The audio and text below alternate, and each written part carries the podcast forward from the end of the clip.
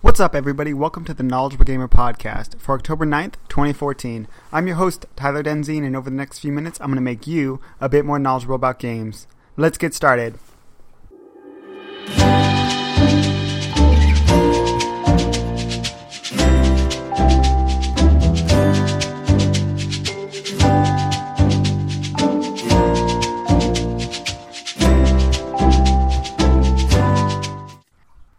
Our first news story of the day comes from the Japanese gaming publication Famitsu.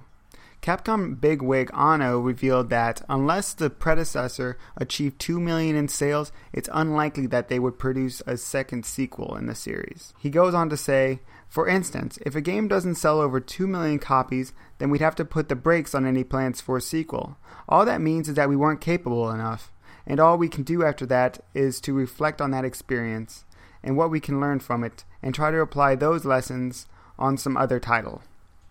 It's interesting to see uh, Hedwig speak so candidly about his sales numbers.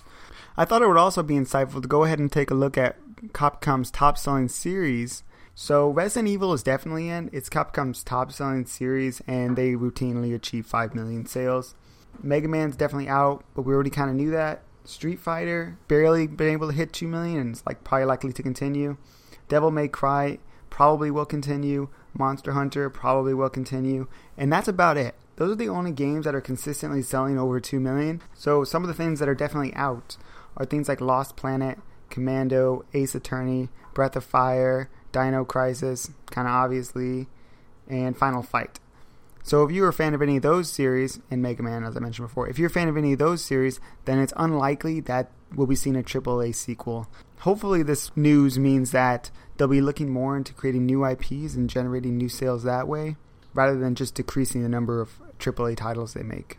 In our next news story, there's an absolutely fascinating interview with Ubisoft developers that TechRadar has, and they go on to say a couple of things that may upset a couple hardcore video gamers. For example, a quote is, "At Ubisoft, for a long time, we wanted to push for sixty frames per second.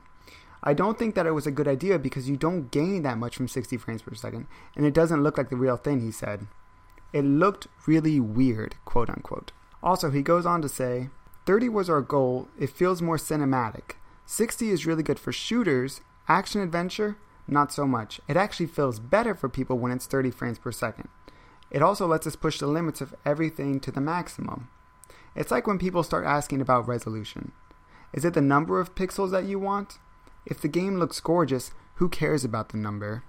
This is a really interesting article and a really interesting interview. There's been a lot of debate and a lot of anger in the video gaming world when we found out that both the Xbox One and the P S four were going to have nine hundred p instead of ten eighty p on the P S four and nine hundred on the Xbox One, which we're somewhat used to by now. The knowledgeable gamer knows that gameplay is what's most important. Whether or not it's thirty or sixty really comes down to personal preference. A lot of P C gamers claim they can tell the difference, but if you're a console gamer, really the thirty to sixty frames per second debate's already over. You're used to thirty. What I think is more interesting for gamers is that firstly the developers are saying that thirty frames per second is preferable, which is probably not true, and that they talk about the resolution between nine hundred and the ten eighty that gamers expected. There's a popular hashtag, hashtag P S four no parity, where gamers are convinced that the P S four should be running at ten eighty p. If they downscaled that to accommodate the Xbox One, that's a problem. Don't be mad about the frames per second, be mad about the resolution. And with that, it's already time for today's required reading.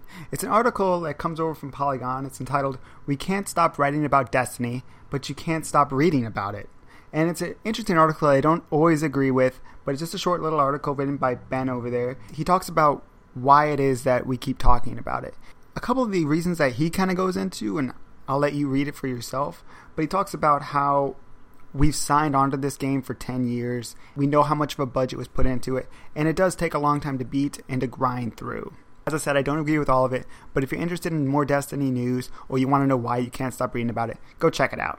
Anyway, guys, if you enjoyed this all or you learned anything new or maybe it opened up your perspective on video games a little bit, you can always find me at my website at the knowledgeable gamer dot com. You can also find this podcast on YouTube, SoundCloud, Player F M, subscribe to it on iTunes. I'll see you tomorrow.